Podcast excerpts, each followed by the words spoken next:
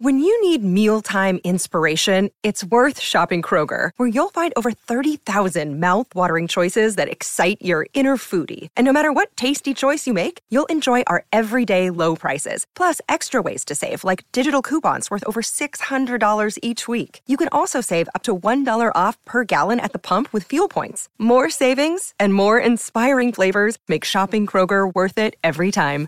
Kroger, fresh for everyone. Fuel restrictions apply. This is the Game Misconduct Podcast with Don LaGreca.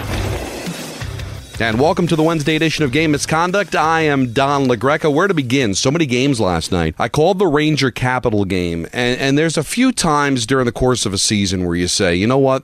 There are style points. That it's it, it you want to win the game. That's the most important thing, especially the Rangers who had won four of their last eleven. And as a matter of fact, in their last five wins, four of them came in overtime of the shootout. They had only one regulation win. That was the game against the Kings with the spitting incident with K'Andre Miller a couple of weeks ago. So the Rangers really trying to find their groove here. They take on a Capitals team, no Ovechkin. He's a last minute scratch because of upper body injury. Sonny Milano's out with a non COVID illness. All right, you're already playing without Carlson. You're already playing without Hagelin. You know, uh, Orlov traded away, Hathaway traded away. Capitals are a shadow, as Dave Maloney said during the broadcast, of what we've used to see. And the Rangers have a 4-1 lead, and they, they're taking care of business. They, they really are. And then they kind of sleepwalk through a portion of the third, and the next thing you know, you're in a 4-3 game, goaltender pulled, holding your breath that the Capitals aren't going to tie the game. And it's infuriating if you're a Ranger fan because when is this team going to finally start to click and gel with the talent that they have, especially against inferior opponents? You go back to last Thursday against Montreal. Now, I know Montreal beat Pittsburgh last night, and I know they're playing hard.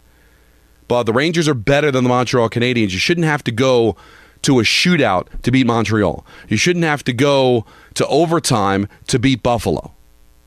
All right, you don't get schooled by the Washington Capitals six to three a couple of weeks ago in their building. When I'm getting ready to call that game, and everybody and their mother associated with the Washington Capitals are like, "Oh, you're going to kill us today. We got nothing." So the Rangers have 15 games to kind of get it right. They know they're making the playoffs, and because of Pittsburgh's loss last night in, at home against of all teams Montreal, they've now got an eight point lead. And even though the Penguins and Rangers will play back to back games, if the Rangers can just get one of those two, there's just probably not going to be enough time for the Penguins to be able to catch up. And, and, and it's already like the ship has sailed on the Rangers being able to catch New Jersey. So they're pretty much locked into the three seed, but you still want to get better. They're losing battles against the wall which is something you want to do better in the playoffs. And as Dave Maloney said last night during the broadcast, and I've said it on this podcast many times, you know, too many of this Harlem Globetrotter stuff where they're just blind backhand passes to the middle of the ice. They look pretty when they connect, but when they're a turnover, it results in a goal. So they've got to clean this up. There's only so much excuse with chemistry and new line mates and all that. It's just you got to be smart. You know, there was there was a moment in a 4-3 game where K'Andre Miller, who's usually very responsible, is in the corner, and he just bl- throws a blind pa- pass to the middle of the ice. It gets intercepted and creates an opportunity. Now, Shesterkin was good last night, so it wasn't much of an issue. But even with a great goaltender, you cause turnovers and odd man rushes over just not taking care of the puck against better competition, consistently good competition once you get to the playoffs. It could be an early end. So I was kind of looking forward to last night. The Rangers, you know, beating up on the Capitals and looked like they were on their way to do it at 4 1. But give the Caps credit. They come back. Irwin scores a goal. Dowd scores a goal and now they've got the goaltender pulled. Rangers were able to get the empty netter from Jimmy Vesey, a couple of goals from Mika Zibanejad. Power play looks very, very good. You know, with the addition of Kane and Tarasenko, this power play looks spectacular. It did last night. Uh, against a pretty good Capitals kill, which I think came in sixth best in the NHL last night. So there's a lot of good things. It just they're going to have to really take advantage of the games that they have left to just get it right. You know, I had Mark Messier on the Michael Kay show yesterday, and he believes that Boston can be had. Boston lost last night in Chicago. We'll get into that in just a second. That the East is very much wide open, and the Rangers have as much talent as anybody. They've got a great goaltender, great defense, tons of scoring. Kane's going to get better. Tarasenko's going to get better. You know how good Zibanejad is and Panarin is and Kreider can be. They just got to put it together. So it's not about catching Carolina or New Jersey. And I think if they can get through these two games against Pittsburgh, it's not going to be about having to hold off Pittsburgh. It's just going to be about using these 15 games as a blessing as a way to just get right for the playoffs because they've invested a lot in this team taking the next step. And when you go to the conference final like they did last year, the next step is going to the final and winning the cup. Let's see if they can do that. Uh, Islanders' tough loss in Los Angeles to the Kings by the final score of 5 to 2. So the Islanders catch the break because Pittsburgh lost as well. So Pittsburgh's got the first wild card, 78 points. The Islanders have the second wild card at 76. But that was the 69th game played by the Islanders. So right now, Florida's got two games in hand, three points back. Florida's home against Montreal. Islanders are going to continue this West Coast swing. So the door is open for Florida. Buffalo still very much alive, five points back. They've got three games in hand on the Islanders, so the Islanders not doing themselves any favors. You hate getting these mid March Western swings, but that's what the Islanders are going through right now. So they'll get uh, the Ducks tonight in a second of back to backs, a game that they just absolutely have to win. Otherwise, they can be in a little bit of trouble. Then get a couple of days off before they go to San Jose to take on the Sharks. So these are all winnable games. The Kings, obviously, the tougher of the ones out west because the Kings are a good team. But they didn't take care of business last night. The door is open. Sabres will play tonight. They've got the Washington Capitals in a second of back to backs. Ovechkin did not play last night with the upper body injury. Not sure he's going to be able to play in the game today, so that opens the door for Buffalo maybe to get a little closer as things very interesting in the East. Another day is here, and you're ready for it. What to wear? Check. Breakfast, lunch, and dinner? Check. Planning for what's next and how to save for it? That's where Bank of America can help. For your financial to-dos, Bank of America has experts ready to help get you closer to your goals. Get started at one of our local financial centers or 24-7 in our mobile banking app. Find a location near you at bankofamerica.com slash talk to us. What would you like the power to do? Mobile banking requires downloading the app and is only available for select devices. Message and data rates may apply. Bank of America and a member FDIC. Devils lose to the Lightning 4 to 1. Uh, uh, Tampa kind of scares me. I know they've been kind of out of sight, out of mind. Three wins in their last 10, but you know what they're capable of doing. And at the turning point in this game Devils get on the board first. Severson scores to make it 1 0. A little bit later on, Graves scores to make it 2 0, but rightly so. They got Tatar tagged for a goaltender interference, take the goal off the board. Cirelli scores shorthanded, and Tampa never looks back. Kucherov had a goal late in the second period that was a backbreaker. So New Jersey loses to Tampa. We mentioned the Canadiens win over the Penguins six to four. Kind of a crazy, crazy game. Forty-three shots on goal for Pittsburgh. Um, so they really did a great job. But is really becoming kind of a nice story with the Canadiens. Former Florida Panther, backup goaltender to Jake Allen, but I think he's been the better goaltenders of late for Montreal. They come and they play. Richard gets a goal. Kind of cool story out of him. I think I told you when I was out in Montreal, I got a chance to talk to him to see if there was any relation to the Richard family, and there was not. Um, so, and he told me this kind of funny story. I might have said it on the podcast before that when he scored his first NHL goal, they showed a graphic on TSN that uh, it's the third most goals ever scored by a Richard in Montreal Canadiens history. So his father g- gave him a, a picture of it off the off the TV and sent it to him, and it was kind of fun. You know, obviously behind uh, the Richard brothers. Again, no relation, but a Richard playing for the Montreal Canadiens pretty cool there. So uh, the Canadiens kind of get stopped by Montembeault, but it was a tough loss. As you know, Pittsburgh's got the door open for them to try to catch the Rangers. They were within six points. If they could have won last night, kept pace with the Rangers, and then have the back-to-back games Thursday and Saturday at the Garden.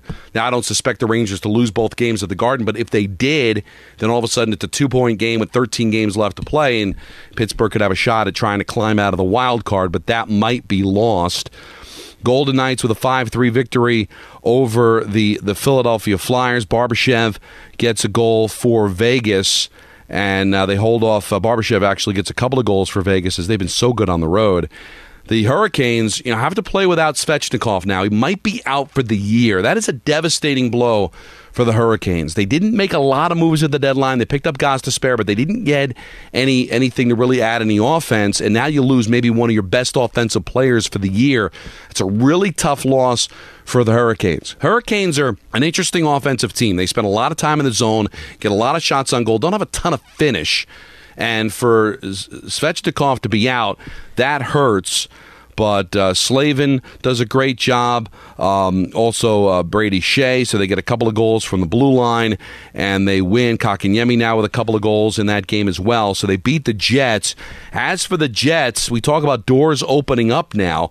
Winnipeg's got that final playoff spot in the West with 79 points. Nashville picked up a huge win last night, very quietly trying to climb back into the standings. Uh, the Nashville Predators beat Detroit two to one. And again, I'm not overly impressed with Nashville, but Nashville's got 75 points and three games in hand on Winnipeg, four points back. So Nashville's won three in a row. They've got a winnable game against Chicago, while Winnipeg's got to go against Boston, who's lost back to back games for the first time all year. So Nashville can get a little closer. Calgary as well. Now, Calgary, we kind of left them for dead, EJ and I. They lose in overtime to the Coyotes, but they do earn a point, so they've got 74. So they're five back of Winnipeg. Problem is they've got no games in hand on the Jets. They've played the same amount of games as Winnipeg, but 68. So I don't think the Flames are going to be able to do it. Nashville, I think, can. They've got a schedule that I think they can navigate through the Predators. As I mentioned, they got Chicago coming up. Then they go head to head against Winnipeg at home. So that is a huge game there where they can get directly two points. They've got to go to the Garden in a second back to back against the Rangers. That that's kind of a tough spot. You know, a Saturday in Nashville, lose the hour, come east to take on the Rangers. Then they're at Buffalo and then home against Seattle, back to back games against the Kraken and the Leafs. So that's where the schedule gets tough. Then at Boston, at Pittsburgh. So Nashville's got a shot here, but they've got to take care of business against Chicago and then directly against Winnipeg, and they might have a realistic chance uh, of making something happen there. So let's keep an eye on that. Let's see uh, games tonight. Uh, typical Wednesday, not a ton. Uh, TNT's got their doubleheader Avalanche at the Maple Leafs. That should be fun. Blues playing host to the Wild. Told you about the Sabres and Caps. Big game for Buffalo. And then the Islanders, big game for them at the Ducks. So pretty busy night in the National Hockey League with just four games, but it seems like every game has some sort of a playoff implication. All right, let's hear from you at Don LaGreca. Hashtag game misconduct is always the best way to be able to get in touch with me as we get a chance to talk some hockey here on a Wednesday. Uh, let's jump in with Sam Diaz. Was Gallant a proponent of lineup roulette with Florida and Vegas as he is with the Rangers? I'm wondering if a team has won a cup with as many, much switching of lines that we're currently seeing. He shoveled all the way the last games in the playoffs last season. Um, listen, you know, we had a chance to talk to Mark Messier on uh, Wednesday. Now the Rangers won the Stanley Cup, and they made a ton of deals at the deadline. Pick up Noonan, pick up MacTavish, uh, Keek, uh, Keek, um, Tikkanen, Larmer. So you bring all those players in. I'm sure there was line shuffling for them when you're bringing in new bodies. I mean, look at what's happened in Boston too. They've had to shuffle some bodies in there with Bertuzzi coming in for Foligno and Hall getting hurt. I wouldn't get too caught up in it. I did mention Monday I'd like there to be a little bit more consistency. They won a game last night. They scored five goals. I thought all lines were clicking, so hopefully they keep it in place against Pittsburgh. But it, it, it's something he wants to do. He flipped them around a lot last year. Um, but not to the extent this year. But again, you're you're moving different bodies in and, and really struggling at times to score goals. So I think he'll settle on something, but Sam, it's it's a good point of something that they're going to need to work on over these last 15 games. Coop says, Don, I think it's quite apparent that the team, and most certainly Fox, rely on the gutsy Ryan Lindgren in their recipe for success. Having said that, if you had a sacrifice one of four players to the cap, who do you see get squeezed via trade? Laffy, K'Andre, um, Filip Chytil, or Lindy? Well, Lindy missed his eighth straight game last night with the upper body injury. Now, Mikkola has done a terrific job. Mikkel is also a free agent at the end of the year too. Now, I'd rather have Ryan Lindgren. I think he's a tough guy. I think he he matches well with Fox, although I don't think they've lost much with Mikkola. I want Ryan Lindgren to be a forever Ranger, and I want K'Andre Miller to be as well. Um, what it comes down to is Chytil and Lafreniere. And if you ask me right now, granted, Lafreniere was a first overall pick. Filip Chytil to me has been a better player. Now, I don't know how Chris Drury feels about it, how Gerard Gallant feels about it, how the powers that be with the Rangers feel about it. Maybe they think that Lafreniere, because he was a first overall pick, has the higher ceiling. I think Chytil's gone, what, like nine, ten games without a goal here, but he is a 20 goal scorer. You know, he's got a chance if he gets hot here to score north of 25. Um, it's interesting, uh, but I could tell you, I'm not getting rid of Lindy. Ru- I'm not going to get rid of uh, Ryan Lindgren. I'm not going to get rid of K'Andre Miller. Those those guys are just way way too important to this team. Tommy P says while the Hawks roster is questionable at best, Luke Richardson is still keeping the team playing hard. I love that Richardson retained Derek King on the staff. Very happy and hopeful for the coaching future. Now just need some high end talent. Well, I listened to a lot of that game last night driving home from the Rangers. Luke is very savvy in line matching, and he's a very good coach. I get the sense that he's a very good coach. They just need to be able to create some talent there. We've talked about it so much. The the guys that they let out the door, the DeBrincats, uh, the Kubaliks of the world. Uh, but I do think that they'll finally put it together, and I think they've found their coach. You're right. With Derek King as an assistant, I, I think the, the Chicago Blackhawks are in a good place. They just need talent, that's for sure. JJ says, It's JJ from North Carolina, big TMKS fan. I'm not huge into the genre, but would I be way off in saying War Pigs by Sabbath is one of the best heavy metal songs of all time? For the Rangers, do you believe they have a harder path to the cup this year or last year? Um, War Pigs, listen, I'm a, I'm a Sabbath fan. Pound for pound, it's probably my favorite band. There's other songs I like more than War Pigs. War Pigs is a great anthem, but I wouldn't say it's the greatest metal song of all time. I wouldn't say it's the greatest Sabbath song of all time. But uh, still, a very good song off of the Paranoid album. Anyway, um, as far as the, the path, th- th- this is going to be a tougher path. Now, you know, last year Pittsburgh, they, they they toyed with Pittsburgh. They were better than Pittsburgh. Pittsburgh is um, the Devils in the first round is going to be tougher than Pittsburgh last year. Um, even though the Rangers had to come back from three one down. Uh, Carolina, you're probably going to have to face Carolina again in the second round, and then you got Boston, who's historically good. So, to me, the path is going to be a lot harder this year than it was last year. Steve Brzezinski, always fun to talk to him. Are the Rangers starting to find chemistry at the right time?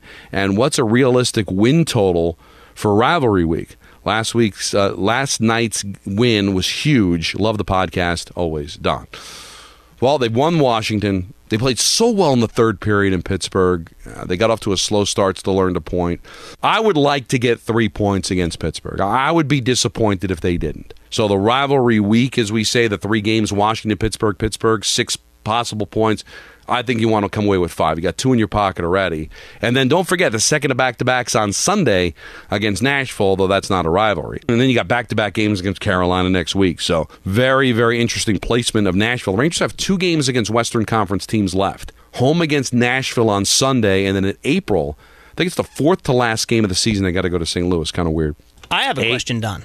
Yes, Anthony, can I help you? I was wondering, did the kids watch the Big City Greens version of the game? Oh. And what did I know that you were on the game, but did you see any of the visuals that you saw on I, Twitter? It actually looked really, really cool. I got to tell you, and, and, I'm glad you said that because the game was animated. Uh, it was on Disney Plus, and I told my wife, make sure we got Declan over, so three kids in the house.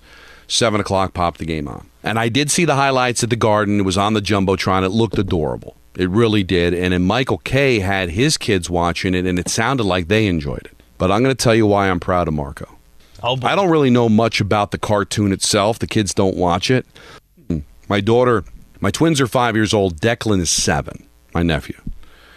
Declan's not a huge sports guy, and Jalen is not into sports. Marco's obsessed by sports.